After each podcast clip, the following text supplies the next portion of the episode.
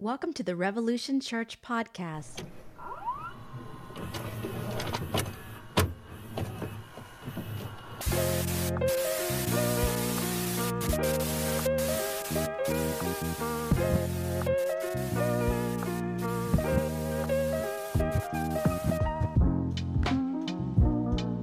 Good morning, everyone.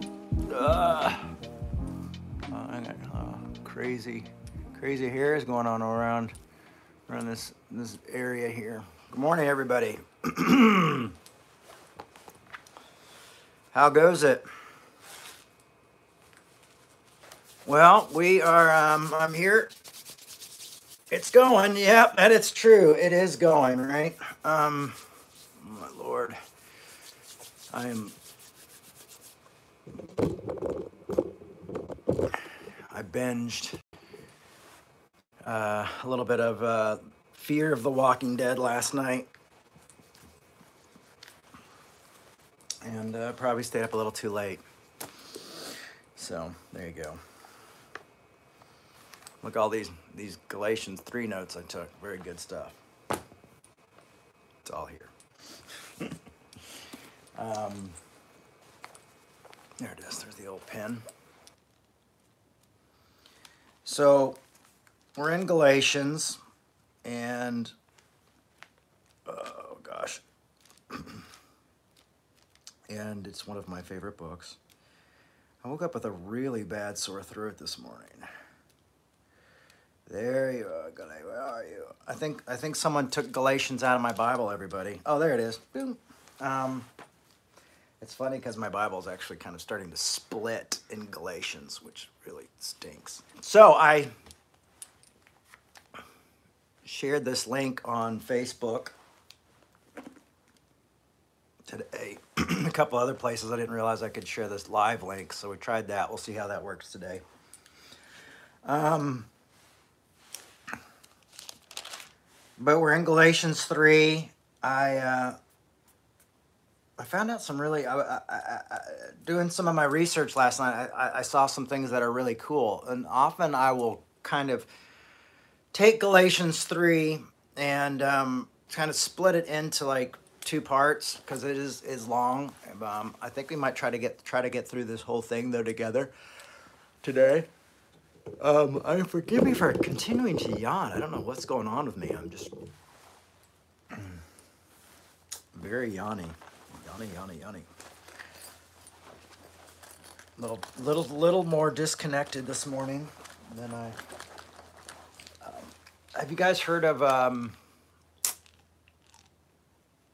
have you ever like had like heard of like disconnection or like the idea of like you know you kind of feel like you're not all there, you're not grounded. and uh, sometimes I suffer from that kind of like dis that feeling of disconnection. It really, really, really is horrible. Um, so sometimes I have to, you know, kind of feel where I'm sitting, know where I'm there, be present in the moment, you know, that kind of thing. It's such a weird feeling to be like kind of almost like your spirit slipping out of your body. Um, anyhow, that's really weird to talk about, and it's like meditating without wanting to, I think. so last week, we kind of ended on the um, one of my, I think, one of the more powerful passages in Galatians, where the Apostle Paul says, You know, I do not nullify the grace of God. For if justification comes through the law, then Christ died for nothing. So that's pretty heavy. It's pretty heavy critique of the law. Um, pretty heavy critique of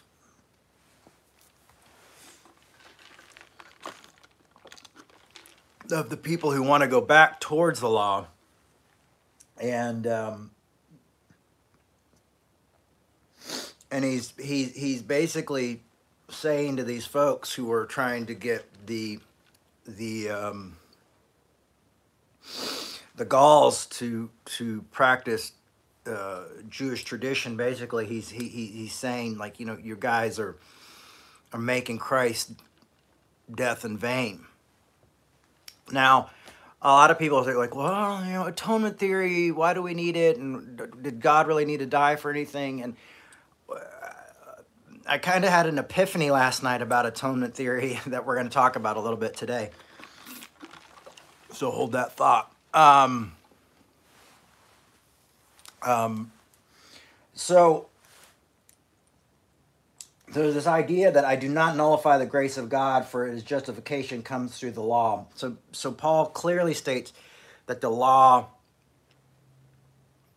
nullifies grace in a way, recreating the law. And we recreate the law all the time, you know, with Christianity, we've done it.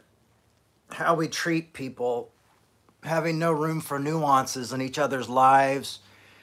Um, by holding people well, you know some people well we're just holding them responsible for you know but often we you know the the, the, the sentence doesn't fit the crime in, in, in, in christianity or the, the, the mistake or what we consider a mistake you know? Now here's another interesting thing that is about it, it, that, that, that, that, that in galatians is that you know, obviously when Paul wrote this, there wasn't chapters.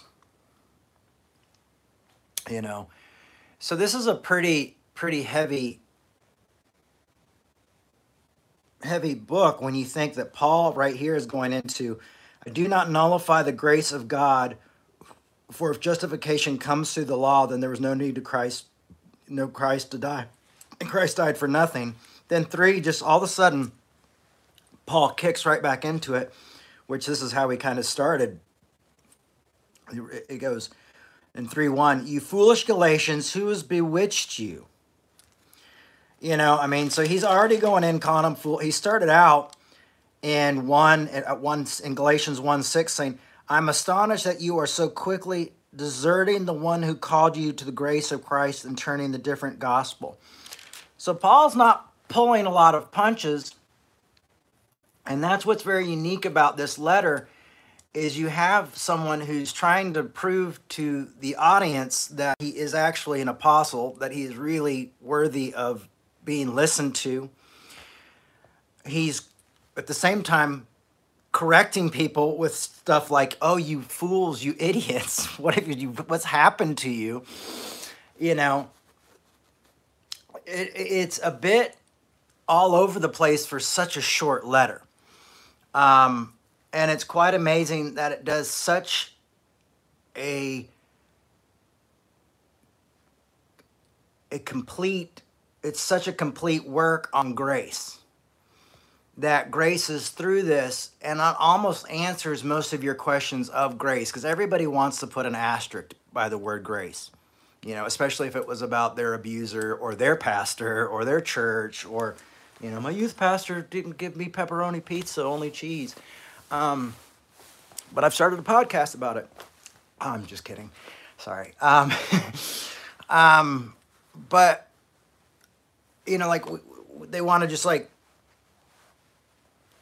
you know, and then, and then you know grace is oh you know grace can't be for everybody you know because grace is a license to sin or grace is a license to do nothing or grace lets the you know people we don't like get away with stuff but that's why grace is anarchy in a way. But also that's why paul is like showing you like i'm still calling you guys fools and saying you've been bewitched. I'm still having a tough conversation with you. We're still having a hard conversation. There's still warnings. There's still conflict. So it's not saying that grace is free from conflict. Just grace allows conflict to be there without a devastating end. Grace is there with the hopes of, of um, restoration, the hopes of finding peace in the midst of this. It, it, it, without conflict, you go straight to war. And what it's saying is, is that grace is the place that allows conflict to exist and we can have this conflict, we can have these things, we can have these arguments. And I think a lot of the problems I see with like today's way of thinking uh, even when I hear a lot of these people who are doing deconstruction and things like this, is that it's kind of like we're done talking. We're not going to have this conversation with them anymore. They've done this and they're done. And for me, is like we've got to continue to have this conversation.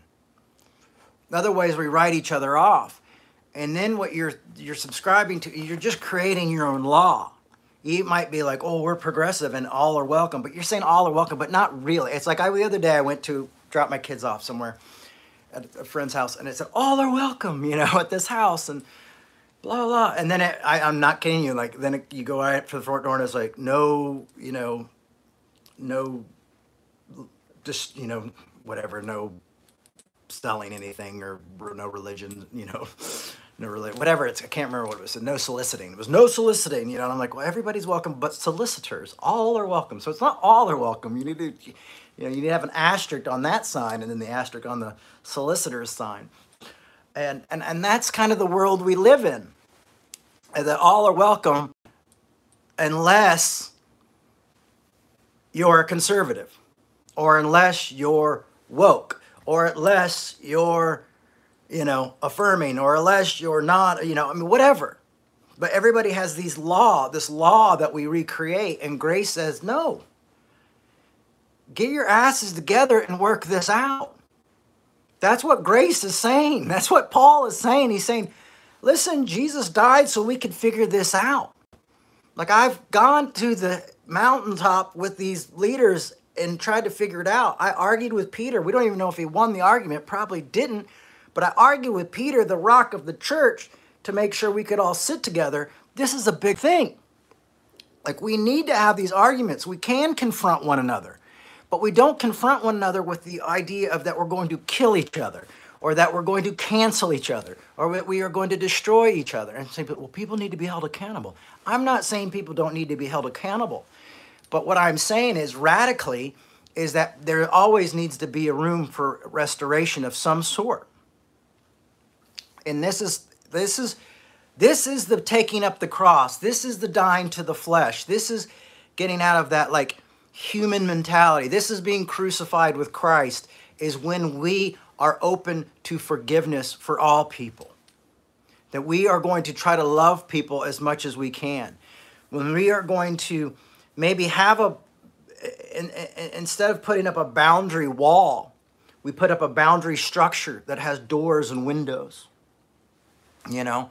So we're protective but we're open as well. We're willing to open a door if a need be. We're willing to find, you know, we we don't have to have the last word. We don't have to dig in the the, the knife in the back, you know. And I feel like that's what we often do in these situations, and we've become, you know, it's become completely like this binary thinking, you know. And it's just funny to me that everybody's like, you know wants to talk about their sexuality and I'm a non-binary and I'm this and I'm that. But then when it comes to our thinking, or it just that type of thinking of how we think about others other than that, it becomes this closed down thing.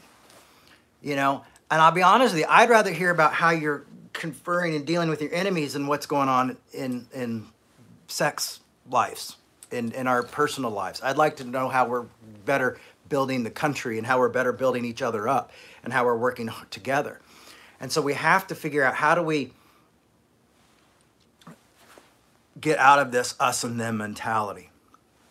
I think that's what Dr. King was trying to help us realize. I believe that's what Malcolm X at the end of his work was trying to help us realize. Um, I believe like there's been a lot of great people who just wanted us, to, and that's what Paul is doing in this book, and you will see it very clearly in a few minutes. Um, and I'm not asking for some like I'm not Galatians is not asking for some sort of like middle of the road, bland, you know, um, you know. I'm just I'm a moderate. It's not saying moderate. Moderates don't say you fools. What are you doing?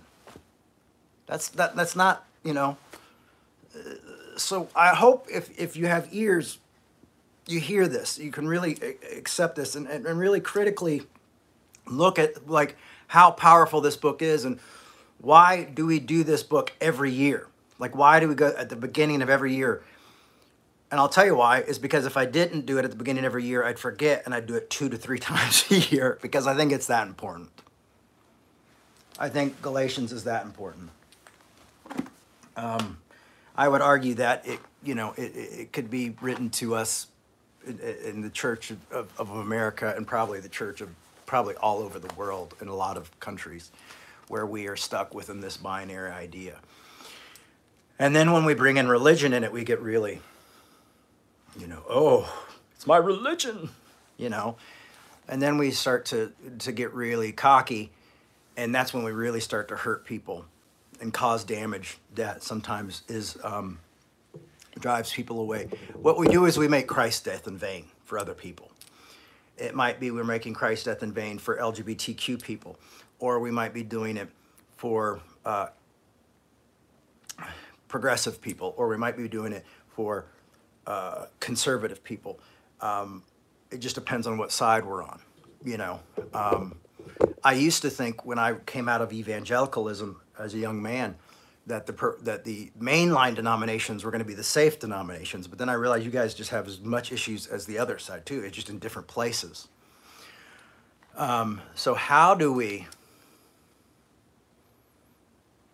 How do we? How do we argue well? How do we become really problem solvers and um, and figure this stuff out? You know, like I, I believe in nonviolence. So when I see like all this stuff, this war going, I mean, I really wish that these guys, I wish people, I wish these leaders of these countries would sit down. I wish America wasn't providing weapons as much as trying to provide a, a space for these leaders to sit down and try to solve these issues. Now, I'm not going to get into politics too much, but what I'm just saying is, is like I, I think we've got to have disagreements. We've got to have like try to work out our problems as much as we can before we go to war. We've got to have conversations. We've got to have debate. We've got to have talks. And I think this is what this is what Paul is, is, is you'll see is begging for.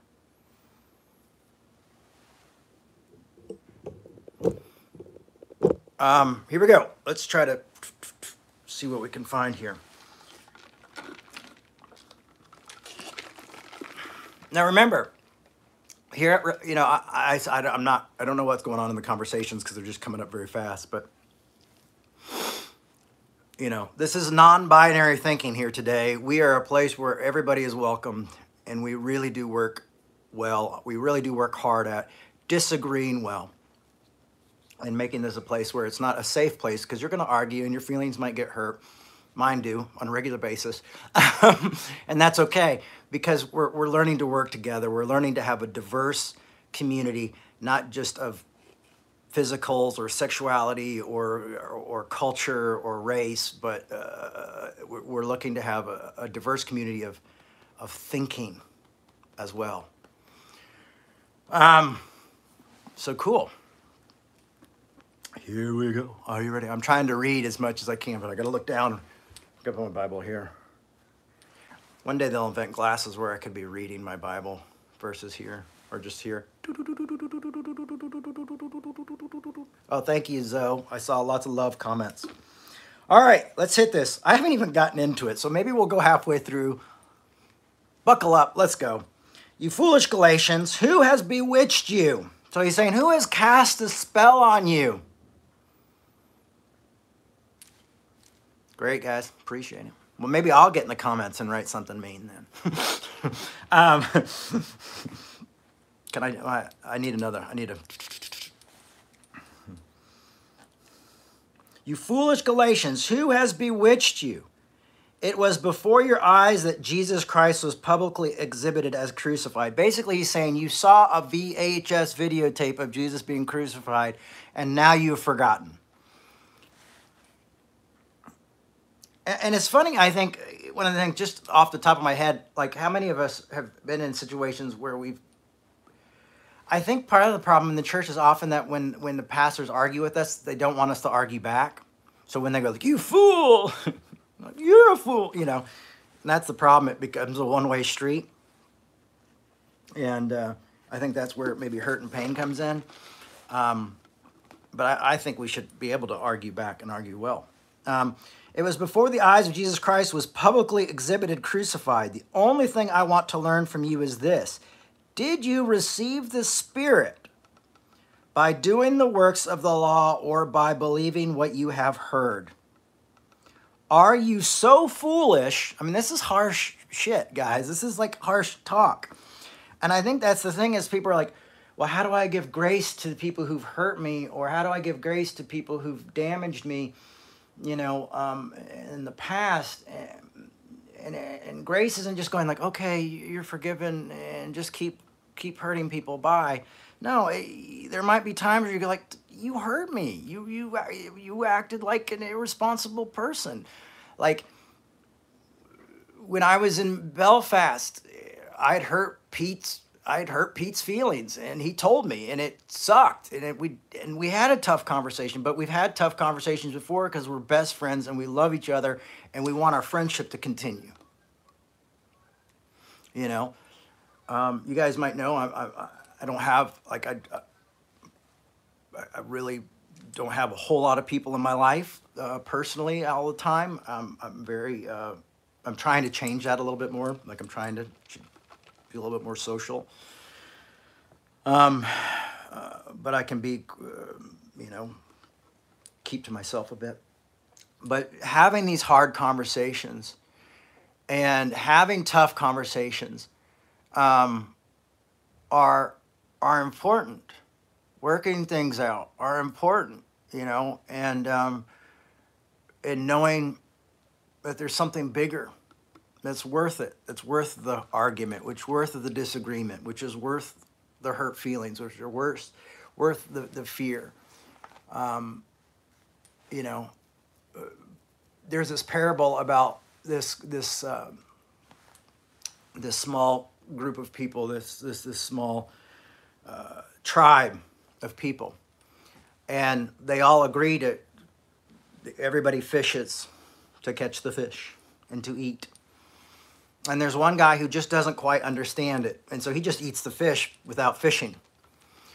And they all get together and decide, like, what are we going to do about Bill? He's not, he's just eating the fish. He's not helping us fish. And so they all decide to kill him. And they kill him. Now the point is, is why did they kill him? Is they killed him because they were afraid to confront him. They were afraid to have the conversation. And I feel like that's often what we do today. Rather than saying like, hey, we really need you to, you've got to fish too. You got to throw in, you know, you got to throw in your fishing rod and grab some fish. This is how the community works. But they were also like, oh, we don't want the confrontation, so we'll just kill them. You see, that's the point of the story is is sometimes we so fear confrontation, so we, we fear to sit down and, and have a conversation with someone. We'd rather take something that do way more drastic. We'd rather go murder the person or go straight to war or completely leave the person out of our lives than deal with the reality of having a hard conversation.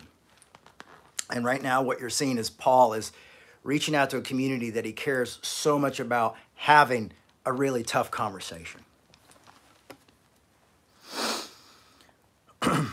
So in three, are you so foolish? Have started the spirit, are you now ending with the flesh? And this was his thing, was that that the flesh, that it wasn't only bad works that was separating, you know, it's not just bad works that, that were separating, he's saying that they're separating you from Christ, from following Christ, from being in this community, but it's also your good works. It's works of the flesh. You know, these things aren't, you know, aren't necessarily adding up, you know, and now you're trying to just be good by by what you do and not by how you treat each other or by demanding others to be like you. Did you experience so much for nothing?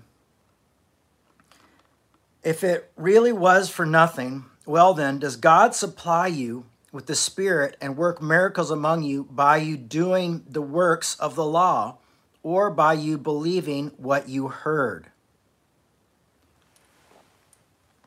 you know and so there's a big you know you know people say well show me you know if you really believe something show me actions not your words is what most people would say and paul's coming and saying like i see your actions you know but i don't think you're believing this thing i don't think you're really accepting it and by your actions and by all these works i'm seeing that you, you you feel like you have to do something and that it's about what you're doing rather than what's about accepting each other by telling people that they have to do what you're doing I see that this isn't real trust. This isn't real faith.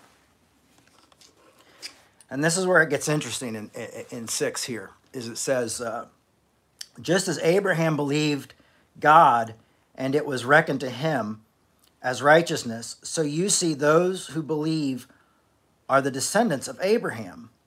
And the scriptures foreseeing that God would justify the Gentiles by faith declared the gospel beforehand to Abraham, saying, all the Gentiles shall be blessed in you. For the reason those who believe are blessed with Abraham who believed. Um, you know, the story of Abraham is you're going to have descendants as many as the stars and, and all this. And this angel comes to Abraham and he's very old and, and, and he believes him. And he goes, okay. And he's made justified by his belief. Now, what we, we don't cover in this story is that he also decided to, you know, well, we kind of do a little bit, but then he wanted it proven.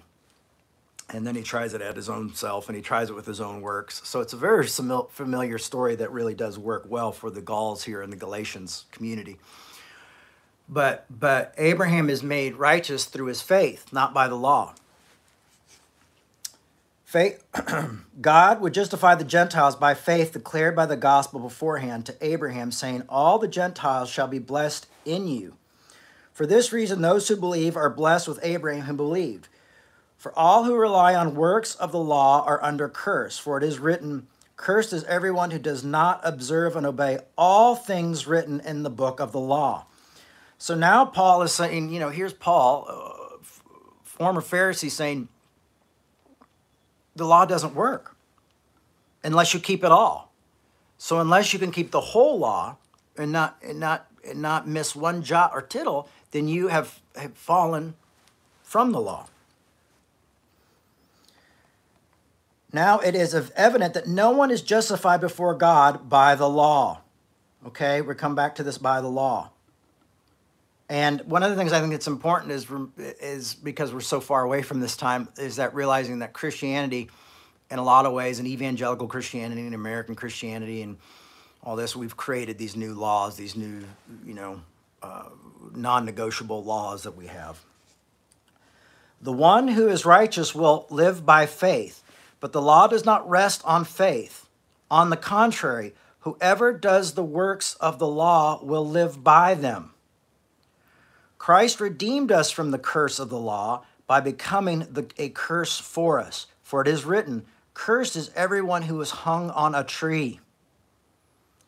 In order that Christ Jesus, the blessing of Abraham, might come to the Gentiles so that we might receive the promise of the Spirit through faith.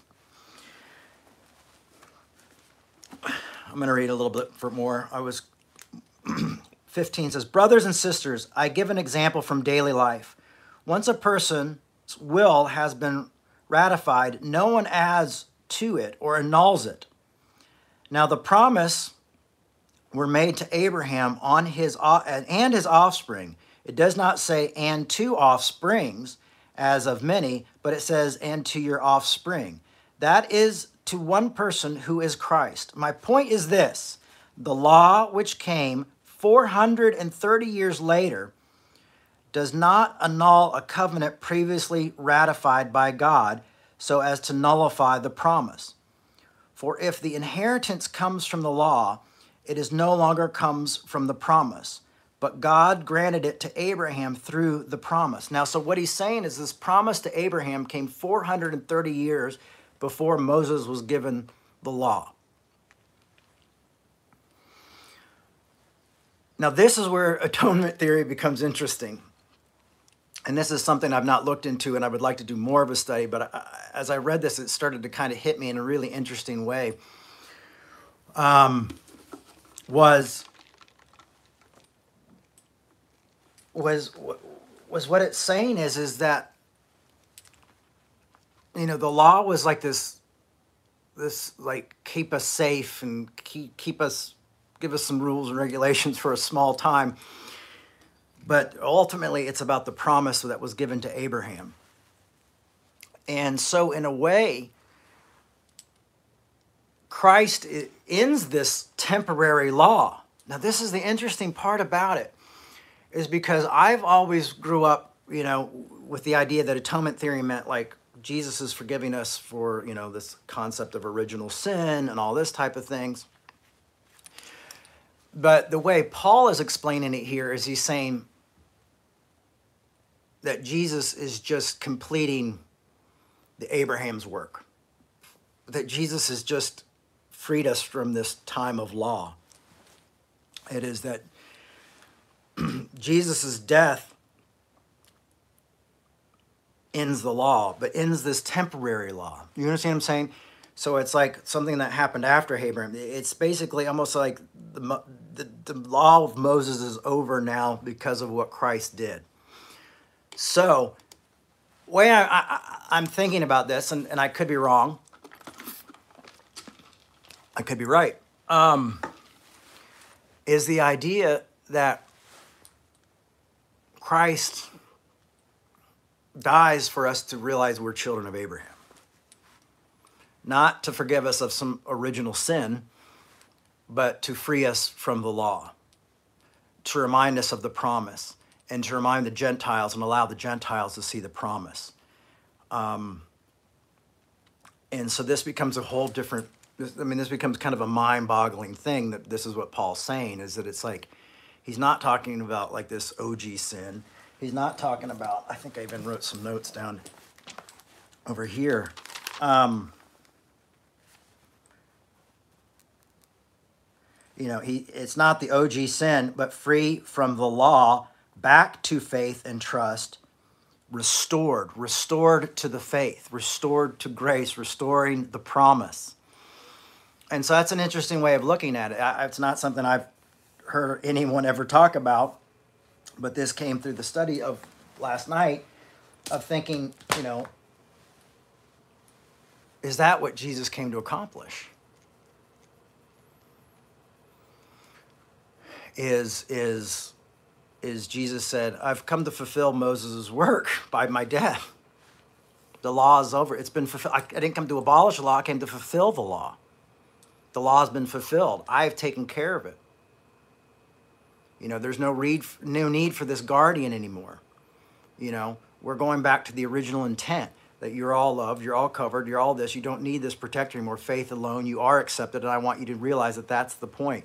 The law has got become, you know, something else. It's become an idol.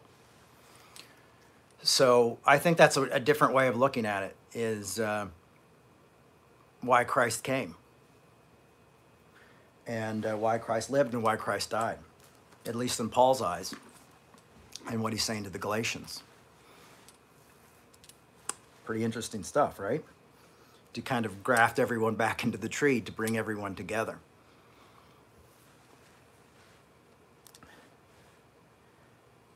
So God granted to Abraham through the promise. So this idea is that here it is.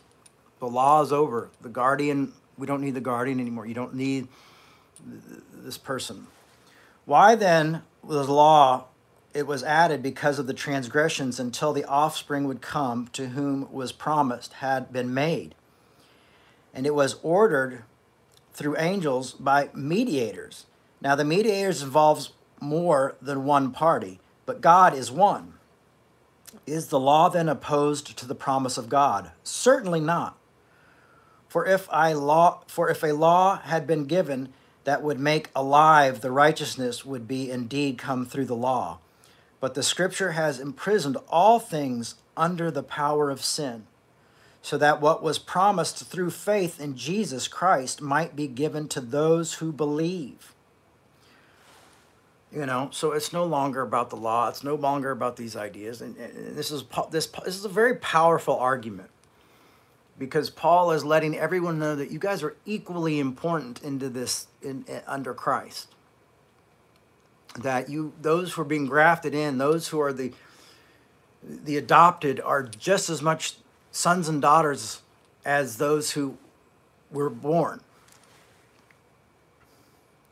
Now, before faith came, we were imprisoned and guarded under the law until faith would be revealed. Therefore, the law was our disciplinarian. You hear that? Until Christ came, so that we might be justified by faith. But now that faith has come, we no longer are subject to the disciplinarian. For in Christ Jesus, you are all children of God through faith, or trust, or belief. As many of you were baptized in Christ, have clothed yourselves with Christ. Now, this is where it gets wild again, and where Paul is really trying to hit this home with us is there is no longer Jew or Greek, there is no longer slave or free, there is no longer male and female, for all of you are one in Christ. And that and if you belong to Christ, then you are Abraham's offsprings, heirs according to the promise. So ultimately what what Paul is doing is he's trying to tell the Judaizers and the Gauls, you guys are one. You're unified. There is no Jew or Gentile. There is no slave or free. You know, you're all one in Christ. I mean, he's saying like you can't. I mean, if you're a slave owner and you have slaves, you are equals. You've got to rethink how this works. Like, you know, men were like seen as as a hierarchy and females were lowarchy. You know, like this lower form. A lot of the the religious rules around sexual ethics and things like this were because to keep control of women, you know, and um, and and so men could have virgin wives and all this type of thing, and all you know, and there was all this like hierarchy, and even children were seen as low, lower than than than adult males. And Paul is radically saying this is, does not exist anymore.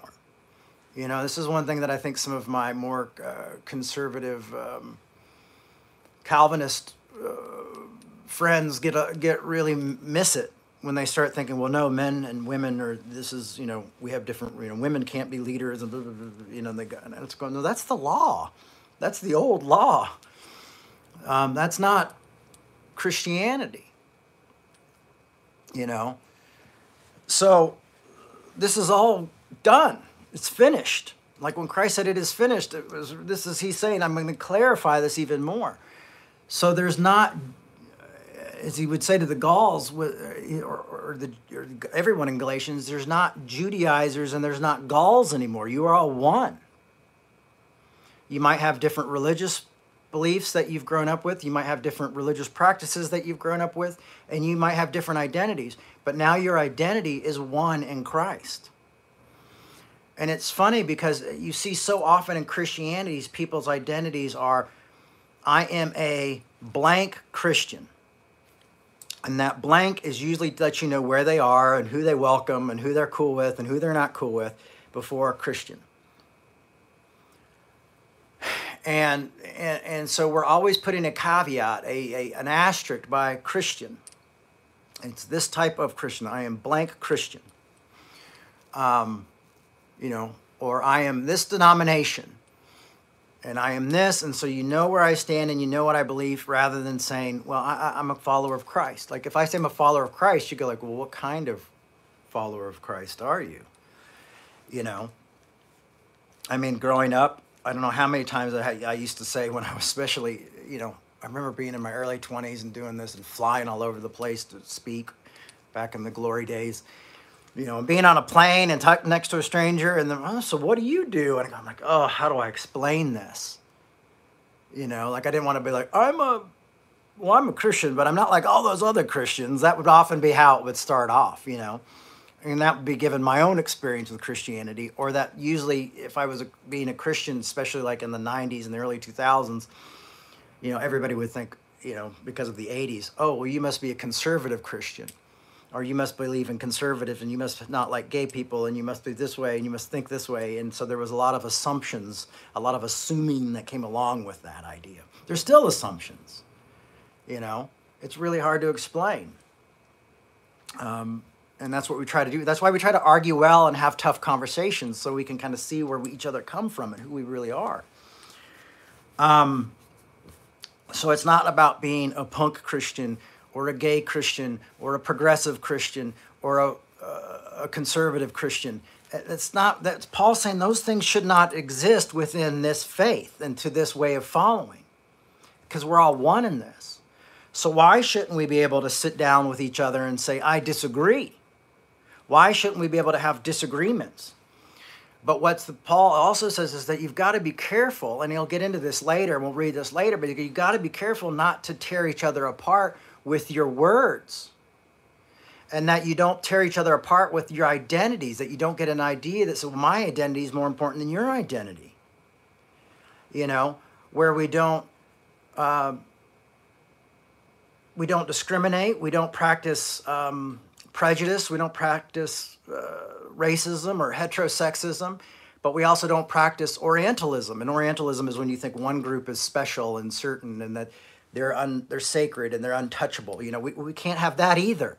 You know, so you can't have this Orientalism or these other isms, you know, hierarchies and lowarchies, or even like uh, often you i think one of the things you'll see uh, today is like the hierarchy of suffering well if this group has suffered more than this group then that somehow there's a hierarchy there and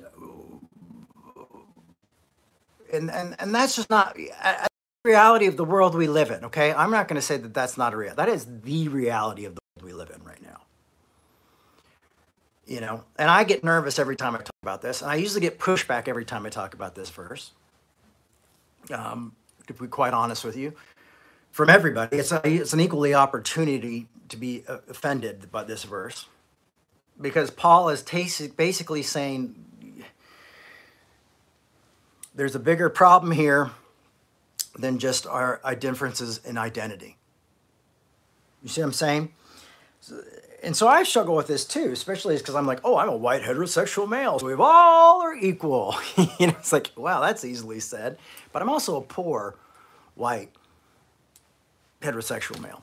Um, I also have dyslexia. I also suffer from depression. I also, you know, I mean, there's lots of uh, nuances going on in my own world. I've often, I've also suffered quite a bit in my own life, and because of the faith that my parents decided to follow in and that I was born into, I've had a lot of issues with that as well. And because of how this world system works, and because of how, you know, certain people just write off other people quite easily. And what I'm trying to say is we've got, you know, but Paul is saying to these folks is don't continue to make these mistakes. And what I'm trying to say through Paul's work and through the Bible is that there's a better way, there's another way for us to learn how to live with one another and see each other as human beings, as people, to recognize one another's suffering, um, as well as not using that to discount others. Um, and that's the problem is that when we get in when it becomes like this competition and it becomes you know like a badge of honor you know it's often that's the badge that, that says who we are and what we are rather than than uh, than fellow human beings willing to help each other go through life and live life well um, and and I, and it becomes something where we really get in. You know, I feel like Christianity is just like loves identity politics. You know, it's just something that it really embraces well, and um, and and of course, when it's our identity, it's not a bad thing. You know. But when their identity comes in, is you know, we start to get a little bit uncomfortable. And so, what will bring us to the, the same table? What will bring us to the table? What will make a place at the table? Um, we're always talking about the table. You know, Jesus flipped tables, which I think is interesting. Um, and so, for me, the continuing struggle is to learn to love and respect human beings and realize how many different people are in this world, how many people grew up in different religions, different social structures, different ideals, you know, different pains, uh, different hopes, just so different. I mean, I, I, I sometimes even just compare like me and my ex-wife. I mean, we're so different. But what, you know, like me and her, but what brings us together is this love for these children. You know, love for our kids. And I think that's what um,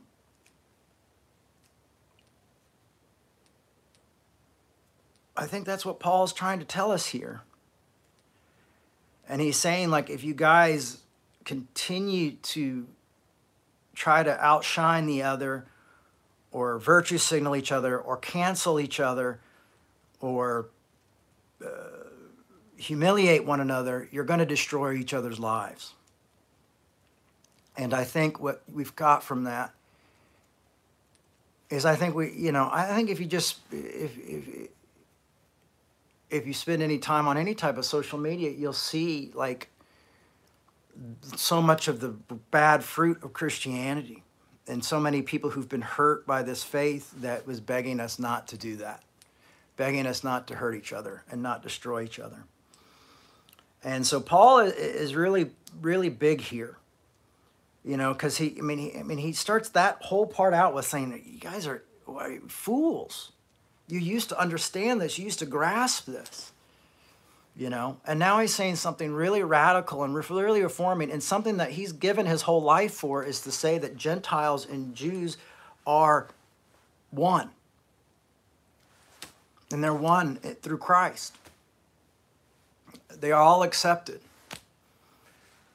And, uh, I feel like this is the biggest fear of Christianity of me growing up is that people that everyone would be accepted because everybody's afraid that there's going to be a wink at sin, whatever your sin is, which really the idea of sin is probably not helping other people or caring about it or trying to fill that void that's unfillable with things, thinking that the next thing is going to make you happy, in my opinion. But um, but it, you know, but it's like Paul is like, sorry, I really want to get this right. Um, Paul is really encouraging us to not live in a way that we're continuously separated by these things and by these ideas. And it's very radical because now it's not just Jews or Gentiles, it's slave and free, and it's male and female. I mean, he's really tearing down a hierarchical system. That's why we wanted. I wanted to talk to you guys about the pastoral epistles here eventually, and I might do an. I might have to do an evening like class about it because I think it might be too much to do for a Sunday service. But um, you know, in those pastoral epistles, the hierarchy gets reset up. Everything that Paul tears down here gets set up, reset up, and that's why I have such a struggle and distaste for those books. Um, and, and obviously, it's not Paul but that's my opinion. Um, so I think this is something we have to sit with is that this is what Paul is begging us to do. He's saying, as long as we have these things, these these these separators of us, we're not going to see each other as, as human beings. And it's not saying that you don't have that, because what he's asking these folks to do is saying, you know, to the Gauls, Gauls, please let the Judaizers be who they are. But he's going also Judaizers, that's what the group of this certain group was called. You've also got to let the Gauls be who they are because we're one in Christ. You know? So that's a tough one, right?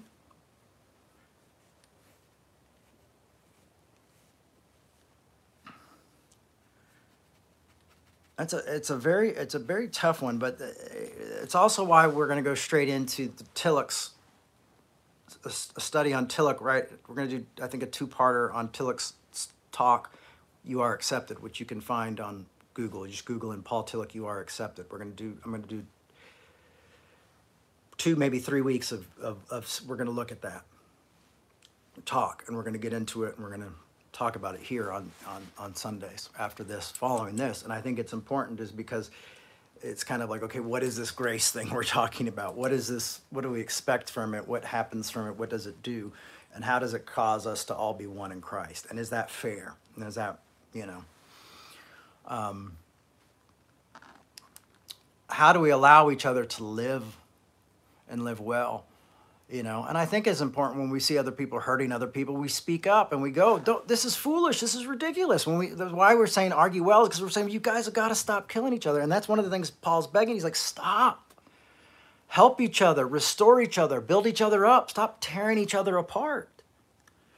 You know? That's a big part of this. This is a big part of grace. And it's really strange to me even as i speak about this even as i talk about this that that it's good news. And I've known that the Gospels have good news since I was in my early 20s when I started to really read it for myself. I know it's good news, but it was so programmed in my brain that there was another shoe that was about to drop, or there was a judgment that was about to drop, or there was an asterisk and I was going to look down and realize that I was the one that was under the foot, or that I had to hate somebody that I loved. And I realized that that's not be true. And that's why I continue to have that mustard seed of faith that my mother gave me as a child. That's why I continue to speak as my biggest tool in my life is the Bible, but I read philosophy and I read other people's theology and other ideas so I can sharpen this and, and wrestle with it. In days that I don't believe that I believe that these, you know, that there's no God, but I still believe this book guides me in the direct way of how to love better, how to be a better human being, how to live a life with others better and not avoid conflict, but go into conflict so I don't have to go to war, so I don't have to live my life carrying pain or unforgiveness or anger or resentment. You know, that we don't kill Bill, the guy who's not fishing, but we go, hey, Bill, you know, is it, there's some, or do you have like some sort of phobia of the water? Are you afraid of the fish? Uh, can I help teach you how to fish? Maybe you're afraid you're not going to catch anything you know, maybe this just didn't go over your mind. You know, is there just a way I can help you do this? You know, or is this not the community that you want to be in anymore? Because if not, then, you know, we'll help you find another community, Bill. you know, maybe we're not your tribe. um, maybe you're more of a McDonald's, you know, fish fillet guy. You want to go pick it up at the store. Anyway. This is the struggle, and I and I'm speaking this out of my heart because it really is something that I've watched us all grow on. I've watched us all kind of take a move on this idea of this part of, of Galatians 3 of you know I mean I remember a couple years ago we were all arguing about it like ah oh, but I'm this and I'm that and I'm that you know we all went ah. and uh, you know but the good thing is, is that it's not just die. It's not just for us who are like been hurt our whole lives to be like, oh, I, but my identity's been persecuted against. But it's also against like people who are like gonna come in and say like, I'm a, I'm a white nationalist or whatever. You know, it's like the, no. you know, it's also that say no to that. Even if you're part of the cool tribe, it's saying you got to give up those those you know those special things. You got to give up your, your, your privilege. You know, this, there should be no privileges for this tribe and not for that tribe. Whether it be the majority or it be a minority that's being orientalized where it's that those people are treated special. You know, no, no, no, no. We are all one. You know, that's what I love when Paul starts us out with saying, talking about meeting with the leaders of the church, saying, well, I, what they were really didn't matter to me because God's no respecter of man. Being like, oh, well, wait a second, like we're all able to have conversation. We should be able to talk to to our authorities. We should be able to talk to our leaders in an honest, pure way and have these tough conversations with them. We should be challenging them. So it's not saying like, you know, well, you know, Dr. King should have been more humble and not spoken out against the Vietnam War. He should have obeyed. No, he should. He, he was doing the right thing. So it's not saying don't do these things. It's saying, of course, do these things. But when you're arguing with your enemy, remember you love them. Remember to love them in a way so that your hope is restoration for them. Your hope is, is, is repentance for them, a, a, change of heart, a change in direction. Um, that's why we do, you know, why do people protest? Why do people vote? Why do, because they're hoping people will th- help change thinking. you know? That's why we, we, we do things because we want people to change. And we can't go and be like, we want you to change, and then somebody, somebody just from the other side or whatever, another group goes, well, okay, I'll change. We go, oh, it's too late. You were a part of that group, and we can't stand them. You know, that's just bait and switch. And for me, that's what like growing up in Christianity seemed like this kind of like bait and switch idea of like it's a free gift, come on down, you know, get Jesus, it's free. You know, you come down and then they're like, now all it's going to cost you is everything. You're like, wait a second, you know, it's like here's your free car, and uh, you know, and oh, a free car, wow, thank you, yes. And if you just sign here because you're going to get a bill every month, you're going to have to pay for it. You know, I thought it was free. Well, I'm giving you the keys, but you still have to pay for it. You know, it's the bait and switch. We don't want to be bait and switchers. Um, and we don't want to be free, fr- afraid of conflict. But I have realized over the years how so afraid people are of having conflict, one on one conflict, that we often, I mean, I think that's sometimes with like people who used to, you know, reporters and things like that who sometimes write awful things without talking to people or, or you know, and, and just judge people from a distance rather than confronting them because there's even that fear there. And we've got to learn to do that more and be able to not be afraid of uh, conflict and not be offended when someone questions us. And that's tough. You know, that's really tough. Oh, how dare you question me, the man of God? you know, well, you question because so we can grow from it and learn from it. All right, that was a really long talk. It was like an hour long. We had a lot of more people than we have in a long time, but we lost a lot of them because it was such a long talk. So maybe next week I'll try to trim it down. But uh, you can also go back and listen and uh, listen later. Um, hey, that's it today. There it is. I just spilled my guts to you the best I could about that and um, tried to be as transparent with you about that as possible. Hey, if you like this work, you can support us by going to revolutionchurch.com. Thank you, Zoe, for saying that. Um, you can go to revolutionchurch.com. There's a PayPal link there. Um, I'm working with our folks right now to add a Venmo because I know some of that's easier for some of you all. And if you say, well, I can't really help financially, is there other ways to help? Yes. Share these talks on your social media accounts. Share them on Twitter. Share them on Instagram. Share them on Facebook. Or I don't do TikTok, but you could even, I'm sure, figure out a way to share this stuff on TikTok as well. Um, one of the, you know, um, that really helps you know, it's funny because I put up the when I la- I put the last talk up on on Twitter, and I literally got one like. So yeah, Twitter's not really working out well, but I've seen a lot of you folks on Instagram sharing our talks and sharing the stuff, and that's really helped a lot, and I really appreciate it. And I feel like we had more people today because I shared the live link with folks on Facebook and Instagram and even Twitter. So yeah, it helps, folks. It helps. Even just getting this link and sharing it right as we go on and you can subscribe to our channel. That really helps a lot. And then you get the little ding when it comes up, and that, you know, make sure you subscribe and then ask for to be reminded. Get your reminder. All those things really help keep us going and keep this work going, and that's what we really want to do. And um, we're going to look at the, like at the beginning of March. We're going to read, kind of evaluate where Revolution is and see if this is something that we can continue to move on forward or not.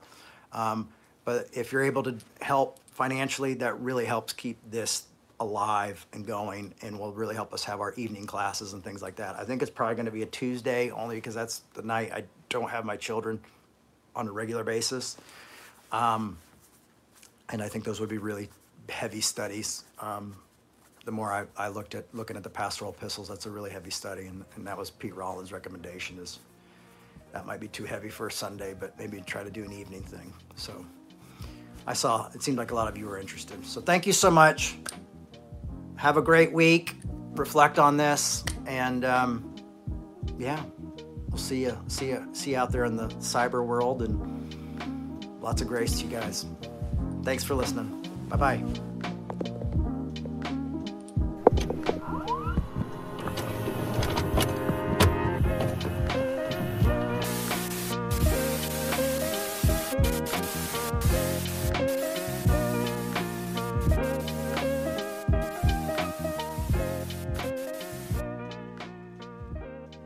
For listening. We hope you enjoyed this podcast. To make your 100% tax deductible donation today, please visit revolutionchurch.com slash donate. You can also learn more by clicking the donate section on the website.